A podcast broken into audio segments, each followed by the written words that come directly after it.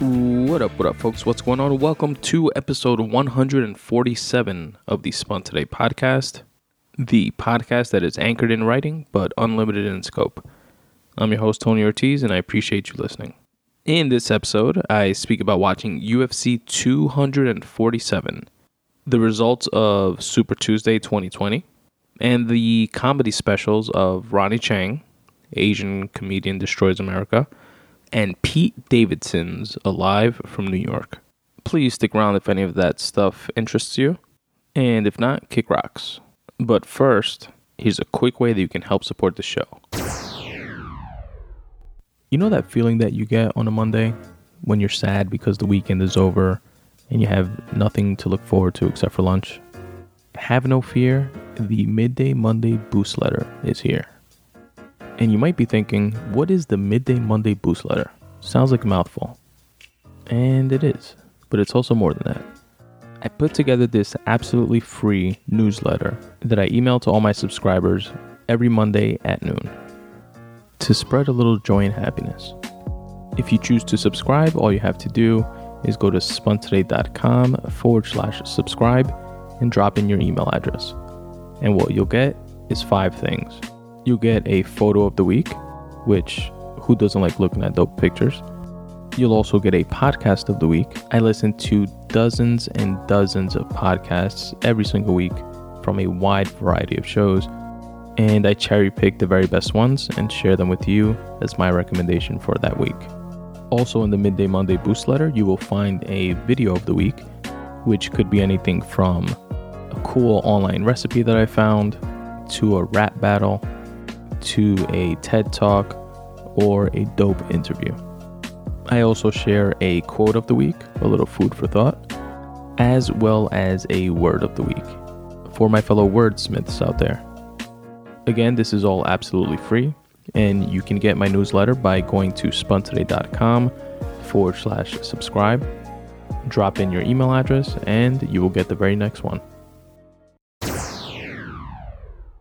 Alrighty, UFC 247 was headlined by Jon Jones versus Dominick Reyes. The co-main event was Valentina Shevchenko versus Katlyn Chookagian.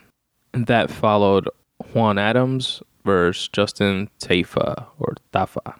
Mirsad Bektic fought Dan Ige, and Derrick Lewis fought Ilir Latifi. I honestly only saw part of the Shevchenko fight and then the main event. So I'll just read you guys off the results of all the other main card fights. Derrick Lewis won by decision. Dan Ige also won by decision. Justin Tafa won by a first round KO TKO. Valentina won by a third round KO TKO. She's so dominant. She's such a beast. I don't see anybody beating her anytime soon. And then the main event, the controversial main event in Jon Jones versus Dominick Reyes. So this is one of, I would say, the second, uh, probably the third fight in recent history where Jon, John Jones is matched up with someone that's like his height. Other ones in recent history, I would say, other fighters in recent history, maybe Anthony Smith, uh, Alexander Gustafsson, definitely, and the Thiago Santos fight. Similar to them, Dominick Reyes is, you know, a tall, long, and really athletic fighter. He's 12 and 0, undefeated coming into this fight. He previously played football at the college level, um, couldn't quite make it uh, to the NFL, but really athletic, explosive guy. After college, set his sights on fighting and has obviously been doing uh, very well enough to get a light heavyweight title shot. Unfortunately for him, he went up against probably the best MMA fighter of all time. I could say arguably pound for pound the best, but he's been so dominant that it's not really an argument. He's 26 and 1. His one loss was a disqualification in a fight that he was clearly winning and the referee wound up disqualifying him for uh, a controversial illegal elbow, a 12 to 60 uh, elbow, which is illegal in the UFC. So he's technically considered undefeated, even though his record shows 26 and 1. He is the youngest ever light heavyweight champion in the UFC and has actually fought all the greats while they were still in their prime. And he was like the up and coming new guy. And he beat all of them handily. Like my favorite fighter of all time, Lyoto Machida, Rampage Jackson, DC Daniel Cormier twice. Twice, one of which was like a epic war. Rashad Evans, Vitor Belfort, the list goes on and on and on and on. But anyway, fast forward back to this fight against Dominick Reyes. I feel like this fight was similar to the Thiago Santos fight where Jon Jones didn't really show up in the dominant fashion that he normally does. Now, I don't know if that is a result of Dominick Reyes just being like really great competition or of lack of preparation on Jones' side or just the way you know the stylistic matchup is and the way the fight unfolded. But from the outside looking in, from someone that knows nothing about martial arts except you know being a fan, so obviously take what I say with a grain of salt. It seems like Jones has these dominant, demolishing bouts. Then he has a couple of I don't want to say like boring fights, but they just don't seem like as creative striking wise and it seems like he's like going through the motions in there and like doing just enough to win. Now this fight was very close. Dominick Reyes, in most folks' opinion, including mine, won the first two rounds. The third round is up for debate. That could have gone either way. That was a very back and forth round. And then the fourth and fifth, the championship rounds, uh, Jon Jones won, won handily. And I remember waiting with anticipation when they were announcing the decision. I pretty much just felt like if it went to Dominick Reyes, I see why. But if it went to to Jones, like I'd see why also. You know what I mean? Like Dominick Reyes didn't do like enough to like you know how they say to be the champ, you got to beat the champ. He definitely didn't do that. But it was so close that if it did go his way, it was like okay, so he must have gotten they must have scored the third round in his favor. Uh, but it didn't go that way. It went to the champ Jon Jones. He retained his title, and I think it would be would make for an interesting uh, rematch if they run it back. Same with the Thiago Alves fight. That'll be interesting to to see again because he was hurt during that fight, and it was again close during the the early rounds. And Jon Jones is still really young. He's 32 years old. Again, he was the youngest ever light heavyweight champion, has been defending that title ever since. And his biggest knock is that he's his own worst enemy in terms of shit that he gets into outside of of the octagon, from drugs to DUIs and just dumb shit. But seems to be on the straight and narrow now, and it's up to him. Seems like how long he he wants to reign as champion. The biggest controversy out of the fight, I would say, was the the judging. There was one judge which is a judge that's known to just give horrible decisions that scored it four rounds to one in favor I don't remember in favor of who, but in favor of one of the one or the other, right? In favor of uh, either Jon Jones or Dominick Reyes, but the first two rounds were clearly Dominick Reyes. The fourth and fifth round were clearly Jon Jones and the third round was the toss up round. So if somebody did give like a three two, you know, if they had like a three two split or something like that, you know, that obviously makes sense. But four to one, like most folks were like disgusted with that, and it brought up the whole conversation again of having to revamp the judging system and the point system within UFC, since MMA as a sport adopted the boxing uh, criteria for for judging. You know, like three judges and the ten round, ten point round system, and stuff like that. It doesn't really fit for for MMA because such a like a multifaceted sport. It's a combat sport with so many variables, and coming up with like a comprehensive system, uh, point system, and judging system that is more fitting for it would obviously be a huge uh, feat. But the decision here just you know highlighted and reminded of the need for it. Anyway, that's my take on UFC 247. I am excited for this weekend uh, coming up. March 7th, 2020, we got Stylebender Israel Adesanya versus the Soldier of God, Yoel Romero. Definitely looking forward to that. Stay tuned for my feedback on that card for sure. And it's a pretty stacked card in and of itself. You got uh, Derek Brunson's fighting, Alex Oliveira's fighting, Neil Magny, Joanna Jędrzejczyk, Weili Zhang, and of course the main event, Stylebender versus the Soldier of God. Next up is Super Tuesday 2020. I don't know about you guys, but I am into politics. I follow it. I won't say I'm the most knowledgeable on all topics related to politics, but I do follow it fairly often and I'm into it. The whole pageantry of it, if you will, like the debates and pundit analysis and stuff like that, I'm into. But again, I can't tell you, you know, every candidate's detailed policies and platforms or anything like that. Maybe a couple uh, bullet points. But yeah, this past Tuesday, yesterday actually, because I'm recording this on a Wednesday night, the Democratic candidates had their Super Tuesday quote unquote event, if you will. For those of you that don't know what Super Tuesday is, it's the single biggest primary voting day after the primaries that kick it off which are the Iowa caucus, and then followed by South Carolina, then uh, Super Tuesday, where there are 14 state primaries happening in one day.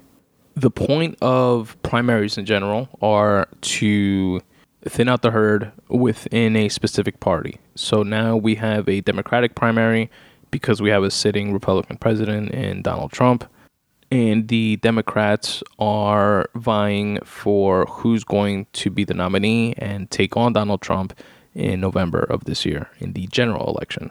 But first, we have to go through this process, which is the primary election process. Now, to become the guy or gal that is going to be representing the Democratic Party versus Donald Trump, you have to go through this primary process, accumulate votes, which correlate to a number of what are called delegates, and a specific number of delegates have to be won to become the party's nominee. I think it's like 1900 and something delegates. Now, when a, a primary process starts, you usually have like a shitload of candidates. Uh, Democrats had this time around, I think it was like 10 or, or no, I'm sorry, I think it was like 20 candidates altogether. And, you know, as the time goes on and, you know, people don't have enough donations or not, you know, polling at certain levels, they start, you know, dropping out. The DNC, which is the Democratic National Committee, sets certain parameters in place for uh, kind of like goalposts that candidates have to meet in order to qualify to be on the televised debates. And these goalposts are things like, you know, X number of donations by this date from individual supporters um, reaching X, you know, percentage in the polls by this date, et cetera, et cetera. And the DNC has its own like checkered past. If you guys remember in 2016, um, it came out that they pretty much tipped the scales over to to Hillary for her to gain the nomination when Bernie was beating her, and they pretty much fucked them out of the the Democratic nomination. And that coming out resulted in you know a bunch of like turnover at the DNC and changes in how they uh, do things and you know did things this time around. And it was like a more they tried to make it like a more transparent process. It was part of the whole scandal if you guys remember of like all the, those like leaked emails from hillary clinton uh, from her like campaign and stuff. It had to do with the dnc and a concerted effort of Democratic Party officials, they were coordinating. The email showed proof of co- of them coordinating against Bernie to tip the scales in Clinton's favor and help her get the nomination. And Debbie Wasserman Schultz was the chairwoman of the DNC. She wound up re- resigning, you know, after all the shit came out, and then immediately getting hired by the Clinton campaign. I mean, you can't get shadier than that, right? Like it was like in your face, very transparent. But anyway, this organization, the DNC, is one that's in charge of the Democratic National Party in terms of creating and organizing the platform by which we nominate a Democratic candidate for president. And there were they were more transparent, but you know, weird shit was kind of happening, like with the first primary, which was Iowa, when the votes were supposed to be out and counted, they weren't, and there was some sort of like technical glitch or some shit. Then the votes wound up, you know, coming out. I think like the next day or the, even the day after that. And it's the type of shit that's that's like discouraging for folks. Like that stuff like this, like those things are the reasons why people say, "Oh fuck that, I don't vote. They're all full of shit anyway." And it's sad when shit like that happens because it's you know they're proven right when shit like that happens. You know, what do you say to that? You know, I'm the type that is going to vote regardless and partake in in the system and do my quote unquote civic duty because regardless of you know the fact that I'm in a blue state, you know I live in New York. New York is going to go Democrat, you know, regardless. Like I don't chalk it up to that because I think that that type of group group think at a large scale is what the issue is, and a lot of elections are decided by the people that don't go out and vote, especially local elections. And democracies are for the folks that participate in it. But I digress. So Super Tuesday had a lot of surprising results. Joe Biden, Sleepy Joe Biden, as Trump calls him, won 10 of the 14 states. He came out of nowhere.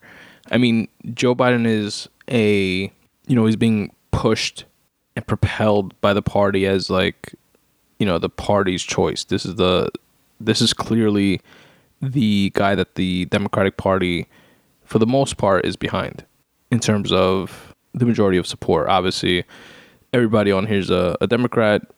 You know, you can argue they're not necessarily lifelong Democrats, but they're Democrats and have have their own like pockets of support within the Democratic Party. But Biden is like the main guy, right? But he was doing so poorly in the debates that honestly I did not see him doing this well. I don't think many folks did. Saw him doing this well uh, in Super Tuesday, but he's definitely propelled himself to be the the official frontrunner now. I thought it was going to be Bernie taking taking home the most wins, kind of like as I was kind of like rooting for him at this point as like vindication for 2016 when I think he should have won. And it would have been interesting to see him, you know, then four years ago against Trump, the first time around, you know, uh, true progressive progressive ideas from by all accounts and purposes a stubborn in a I can't be bought type of way politician, which is kind of refreshing. And to me, it would have been an interesting use case to see how ideas, his progressive ideas, his quote unquote socialist ideas of healthcare for all, free college, fit into our capitalist society, which I wouldn't want the obviously undo the entire you know free market capitalist uh, system in America, but those two facets which have like run amok, I think would have been an interesting thing, and may, maybe still can be an interesting thing to to be checked. I mean, student loan debt is a tremendous, tremendous, huge part of the national debt, and you can liken it to predatory lending in some ways when when you're offering a 17 18 year old kid you know thousands of dollars in free loans with absorbent interest rates at an age when they don't know how the shit works. I know because i have student loans still to this day. And a healthcare system where we pay far more per capita for it than other developed countries. That definitely doesn't mean i want to go you know complete left with it in terms of winding up with like shitty government ran healthcare only because uh, when I go to the doctor, you know, I do feel comfortable that I'm going to the doctor. You know, like I trust the doctors that that I go to, but I also trust the doctors that my father goes to when I go with him to to the doctor, and he has Medicare. That's you know government ran, that works very well. But how would it work? You know, expanding that to all, and I, you know, it wasn't. It definitely wasn't. Or Bernie's plan, as I remember, is not, you know, flipping a switch and you know he's president today, and then tomorrow everybody has Medicare. All of a sudden, it's like a, I believe a four year gradual expansion. Like in the first, his first term, first year. I don't know if it's four year or ten year, but I want to say four year. So it's like instead of folks being 65 and older getting Medicare, in the first year it gets expanded to folks 55 and older, then 45 and older, then the third year 35 and older, then the fourth year 25 and older, some shit like that. But yeah, liking stuff like that to things that FDR did during his New Deal. And FDR was a president that had four terms, four terms. And he ran on a lot of these populist, would be called now socialist ideas. You know, he established things that we still have to this day, like the Social Security Act, which newsflash is a you know quote unquote socialist program. We all pay into it. We don't all necessarily get money out of it because you know some folks die you know before collecting that money. Some folks opt out of it, and he he created FDR did you know dozens of other programs and agencies like FDIC, you know the Federal Deposit Insurance, which means that your the money in your bank is insured by the government. You know up to you know it was a hundred thousand dollars, and I think under the Obama administration actually it was raised up to 250,000 after the the crash of 2008 if I remember correctly. But that's something that didn't exist before then. The Glass-Steagall Act, which separates, you know, personal from commercial banking, which was undone thanks Clinton, thanks Bush, and the repercussions and ripple effects of that is what led to the crash of 2008. But yeah, I digress. I just think it would, it would be interesting to see how Bernie's populist ideas fare in today's climate. But yeah, Biden came out of nowhere and took 10 of the states, including Texas, which was one of the biggest in terms of delegate count, with 228 delegates for Texas alone. He also won Alabama, Virginia, North Carolina, Tennessee, Arkansas, Oklahoma, Minnesota. Surprisingly, because supposedly he spent something like 700 and something bucks in Minnesota and had like zero outreach there and still won it. Massachusetts, he won, which was super surprising in two ways. Because one, Elizabeth Warren is still in the race. She is the senator in Massachusetts, one of two. And she didn't even come in second. She came in third. Bernie came in second in Massachusetts, as he did with the vast majority of all the states that Biden won. Bernie came in a close second. And Bernie went on to win Vermont, which is his home state, where he's a senator of uh, Colorado, Utah, and California, which was the number one biggest state of all with 415 delegates. So, in terms of total delegate count as it is, Biden now has 512, Bernie has 441. Bloomberg, which stepped down today after the results of, of Super Tuesday, had 53 delegates. Elizabeth Warren which I don't think she has stepped down yet, but she also had 53 delegates. And Tulsi Gabbard, which I was actually rooting for from from the get go, she has one delegate count. You know, she was kind of like Heisman stiff armed by Hillary and the Democratic brass, and hasn't been in on uh, the debate stage or anything like that. And Hillary publicly said that she thinks Tulsi is is like a Russian plant or working for the Russians, or that the Russians would want her to win, and that kind of like tarnished her her name badly, and that's like a whole other thing. Bloomberg spent like five hundred something million dollars, was only part of two debates. I'm not surprised by by the outcome. You know, him not being uh, front runner, especially out of uh, after the like lackluster performances in the debates. Um, but I, what I was surprised by is that like Elizabeth Warren, who was thought to be a front runner, similar to Joe Biden um, from the beginning, she you know Bloomberg did better than she did, or just as good in terms of delegate count, but percentage wise, in a lot of these these states, it's interesting to see how unlikable she is and how far 500 plus million dollars can get you. Mayor Pete stepped down and threw his support behind Biden, which Mayor Pete, first uh, openly gay, uh, viable Democratic candidate for president, um, and actually won Iowa, which is like a big deal. Surprisingly, uh, dropped out, as did Amy Klobuchar, which is doing which was doing fairly well in debates and polls, and I think also threw her support behind Biden, and when shit like that happens, it's usually you know like you know, if Biden is the front runner, they're promised, you know, unofficially told that they'll have like a cabinet position and as part of his administration or maybe be vice president or something like that. Similar to how Hillary was made Secretary of Defense. I'm sorry, Secretary of State under President Obama. And although I'm not the biggest fan of Joe Biden and I kind of feel like he's like a bit unhinged and I don't know, I just uh, don't feel completely right about him.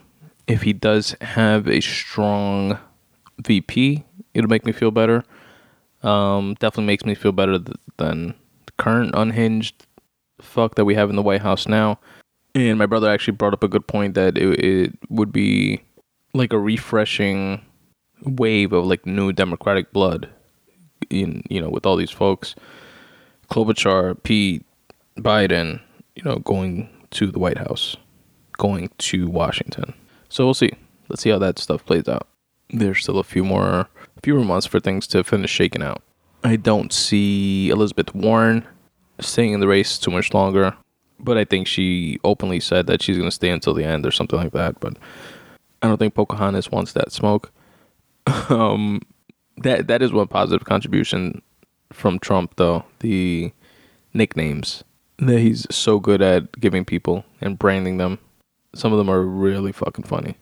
Like Bloomberg is always going to be Mini Mike to me now. I hope Trump loses and then goes on like a cross country stand up comedy tour and is really bitter and like airing out all the inside Washington secrets and shit. Wouldn't that be fun? Speaking of stand up comedy, see what I did there? I recently saw two funny specials. The first one is Ronny Chieng's Asian Comedian Destroys America. Ronny Chieng is a comic that I'd never heard of before. I saw him pop up on my Netflix feed. And then I heard on a couple different podcasts, folks like mentioned. I was I wasn't like planning on watching them. I was like, eh, whatever, interesting. You know, there's there's dozens of there's probably like hundreds of stand-up comedy specials on Netflix. There's always a new one. So I, you know, I'm a fan of comedy, but I definitely don't watch all of them. And this one was just kind of like, okay, it's a new special, you know, like any other. And I wasn't planning on watching it. Then I heard on a couple uh, podcasts how how funny it was. Decided to randomly put it on.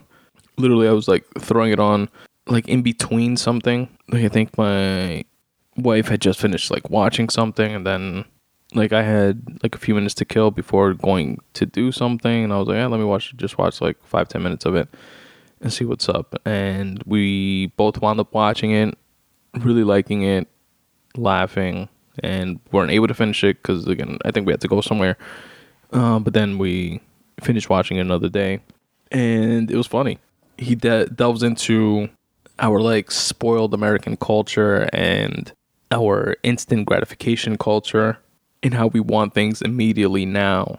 And he loops in like Amazon Prime, and I don't want to give up too much of it in case you guys watch it, but he just does it like in a really funny way and in a way that that makes you appreciate a little bit how good we do have it, and not just here in America. I want to say, you know, I don't want to sound like a like a douchey American, but just in general, being alive today with technology at the point of where it's at and the internet and the world being able to be made so small if you wanted to and we're so like interconnected if we want to be and don't have to be if we don't want to be. Like having that option is is uh, a beautiful thing. And we definitely do take it for granted. I know i do a lot of times. So it's interesting to see somebody like highlight how spoiled we are in order to kind of make you appreciate things a little bit more. And then he has a really funny bit about uh, Asians and Asians just wanting shit to work. They they it says they, that they just want things to work right. They don't get caught up in in like racial shit. And he's he said something to the effect of like if we had more Asians in politics or like an Asian president, like things would just like get done. Shout out to Andrew Yang. um, Yang Gang baby. But he says something like we don't get caught up with stuff with white people or black people. With Asians, it's not black against white or white against black. He was like, we don't give a shit about either one of you. We just want shit to work. and it's dope, man. You guys should check it out. Again, it's Ronny Chieng streaming on Netflix, and the name of his special is Asian Comedian Destroys America. And last but not least, Pete Davidson's new special, Alive from New York, is also available on Netflix and streaming now. If you notice, the Pete Davidson is a current cast member, probably not for long. I'll get into that in a bit, but a current cast member of Saturday Night Live and has been for several years. And Saturday Night Live, I believe their tagline is, or they start off every show or something like that with live from New York. It's Saturday night or something like that. So I th- believe his the name of his uh, comedy special, Alive from New York, is kind of a play on that. You know, live from New York, but it's Alive from New York, and also kind of like a hat tip towards his mental illness and issues that he goes through. You know, I'm sure bouts of contemplating suicide, and with recent deaths of folks that have committed suicide, it's kind of like a a nod to that as well. And Pete Davidson, I really really liked his first special. This one was was dope as well, and it's cool to see his progression. You know, he's a he's a comic that's ten years in. Most comics start getting their stride ten years in, um, and, I think he's definitely definitely on that uh, tra- uh, trajectory.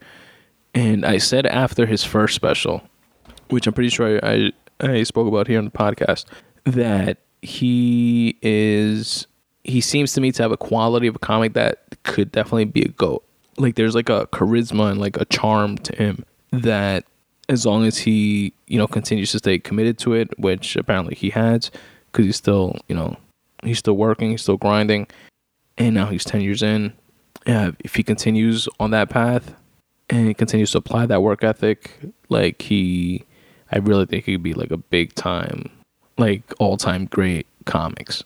Like this special just made me like excited to see his next one. You know what I mean? Like uh, I liked it, I enjoyed it, I laughed. I thought it was dope how he he went at like one of his exes, uh, Ariana Ariana Grande, and you know he has a kind of like a storied like backlog of chicks that he's been with, like famous girls that were his girlfriends, and you know things didn't work out, but like girls like Ariana Grande and uh, Larry David's daughter Larry David, you know, like the creator of Your Enthusiasm and co-creator of Seinfeld, his daughter. Um, well, so there's like a bunch of other ones, but like Ariana Grande like wrote a song about him and kind of like shit on him, but said he was like well hung and you know like had a big dick or something like that, and just like weird shit.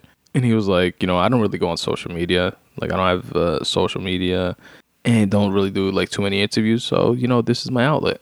And he like worked her into like his his bits, which I thought was dope and and funny. Obviously, there was a dope interview also that Pete did with Charlemagne that I'll link to in the episode notes that you guys should check out. It's about like an hour long. And, you know, he takes a deeper dive into like relationship issues and stuff like that, but also his mental illness, which I think is in like an important watch. And I'm sure stories like his and, you know, how somebody with a platform like Charlemagne's how he's always like, you know, he has a, a book about mental illness called Shook Ones uh, um, Anxiety Playing Tricks on Me, which I read and have spoken about on, on the podcast. And, you know, he's a, a big proponent about like mental illness and therapy and stuff like that. And somebody of his caliber having the platform that he does, shining a light on folks like Pete Davidson and, you know, making it okay to like speak about issues that you go through and, how he checks himself like in and out of rehab every so often. Stories like that I feel are important for folks to hear, folks that are going through stuff like that themselves, or that maybe they know people that are going through stuff like that, or just to, in general to have it out there like in the in the zeitgeist so that we understand that type of shit more and what people are going through. Because I could imagine, you know, you know, rewind time back a bit, and you know, somebody like Pete Davidson would have maybe been killed himself with some of the shit that he speaks about that he's like gone through and has has felt and stuff like that. And I'd say, you know, rewind back in time in the sense of, you know, not having the information at your fingertips that we do now because of the internet internet and because of interviews like like that one and platforms like like Charlemagne's and books and information and dialogue about touchy sub- subjects that make folks realize, you know what, it is okay to be me. It is okay, you know, I'm not the only one dealing with this. I don't have to like kill myself. And obviously, you know, it's not that easy and there's varying degrees of shit that folks deal with. I just hope that Pete is at a place where he seems to be at now, where he's good with the way things are going. He's happy with himself, he's comfortable, and just continues doing what he loves to do and continues doing comedy and continues to be happy. And, you know, I know like he wants to be married and have a kid and stuff like that. I hope he finds that. He seems to be like checking out. He kind of like shit on SNL a little bit during the Charlemagne interview. Not shit on it, but kind of, kind of like alluded to he thinks his, his time is done there, and he has a- asked like previous um, SNL cast members that are no longer cast members, like when they knew it was time to leave. You know, like folks like Adam Sandler and stuff like that, and they pretty much tell him stuff like, you know, when you know, you know, and he said he's kind of felt like that the last couple years. So, you know, I think that that's probably gonna be sunsetting soon but he's in like movies like Suicide Squad Part Two. Um, he has a couple other movies coming out. He, I know he really looks up to and admires Adam Sandler and like loves his like business model, which is pretty much, you know, doing stand up comedy, but also you know being in movies and stuff with all your friends. And like every movie that you're in, you know, you have a like a bunch of your you get roles for for a bunch of your friends and stuff like that. He seems to be trying to like model after that, which who wouldn't, right? Like that'd be a pretty dope existence. But yeah, man, Pete, thank you for the laughs. I'm saying that like you're actually gonna hear this, but um, yeah, check out his special. Pete Davidson's Alive from New York. It's definitely worth a watch. Streaming now on Netflix. And that was episode 147 of the Spun Today podcast, folks. I'm your host, Tony Ortiz, and I appreciate you guys listening. Stick around for a minute, listen to some tunes in the background and then for a few ways you can help support the show if you so choose. Peace. What is America built off of? Violence and entrepreneurship. So if you had to tell another six-year-old like yourself what to look out for, what would you tell them? They will kill you for the right price. Are you a buyer or a seller? a seller? If I gave you a million dollars right now, would you buy candy or a candy store? A candy store? What is the goal to be? Independent? If you lost everything tonight, what you got tomorrow? Intellectual property? And what is intellectual property? They can take your possessions, but they can't take your mind. How do you say group economics in Spanish? Economía de grupo. How do you say barter system? Sistema de cambio. If I gave you something for 500 and you flipped it to the next man for 2,000, what is that called? Upselling. All right, now me as your leader, as your father, the person that's supposed to have your best interest. If I celebrate holidays and Christmas your entire life and you got to go beg somebody for a job at 18, what did I do? You failed me financially. And I want you to tell me how fast can somebody be a victim of gun violence in America? This fast. Hey folks, Tony here, and I hope you're enjoying the show as much as I enjoy putting it together for you. If you'd like to support, I'd really appreciate it, and we'll give you a one stop shop of sorts on how to do so. If you can make your way over to spuntoday.com forward slash support, you'll find a bunch of different ways where you can do just that. There, you'll find an Amazon banner similar to the other banners found throughout my website that you can click on and will take you to Amazon where you can do your shopping like you normally do. This will not cost you anything extra, and Amazon will pay me a percentage just for driving traffic to their website. It's a great way to help support the show financially without actually having to come out of pocket. At spuntoday.com forward slash support, you'll also find links to my Patreon and Ko-fi pages. Patreon and Ko-fi are two similar websites where you can set up reoccurring donations for the show. If you want to donate a dollar per month, a dollar per episode, a hundred dollars per episode, whatever you like. You can check out either one of those two services there. There's actually also a Patreon video that's kind of like a little tutorial explanation video of how Patreon actually works. Also at spuntoday.com forward slash support, you'll find a direct donation button where you, you can donate by way of PayPal. You'll find a link to Apple Music, which works similar to the Amazon banner. You can click on it, it'll take you to Apple's website where you can do your purchasing like you normally do. And again, it does not cost you anything extra, but I will get paid a percentage just for driving traffic to their website. And you'll also find links to the Spun Today viral style store. This is where you can get Spun Today related merch. And you'll find things like these cool premium t shirts that have uh, writing related sayings on them that I put together myself. I'm definitely not a clothing designer by any stretch of the imagination, but I put together things that I wanted to see and and uh, wear myself. A couple of my favorites are the one that says "Writing is life," and another one that says "Write need every day," and it has like a puff of smoke looking design right behind uh, those words. You'll also find a sponsored Today coffee mug and a really cool color changing mug that's related to my debut novel, Fractal. It's completely black, and when it gets hot, when you put it in coffee or tea, it starts changing to white and it also exposes the cover art for my novel, Fractal. It's pretty dope. So definitely check all that stuff out, which again you can find by going to spuntoday.com forward slash support. And of course, do not forget to follow me on all of your social media at Spuntoday on Twitter, at Spuntoday on Instagram. Subscribe to the Spuntoday YouTube channel, where you can find clips and excerpts from the podcast, along with other cool content like the Facebook page at facebook.com forward slash spun today. Also, don't forget to check out all the free shit that I have on my website as well. Go to spuntoday.com forward slash free writing.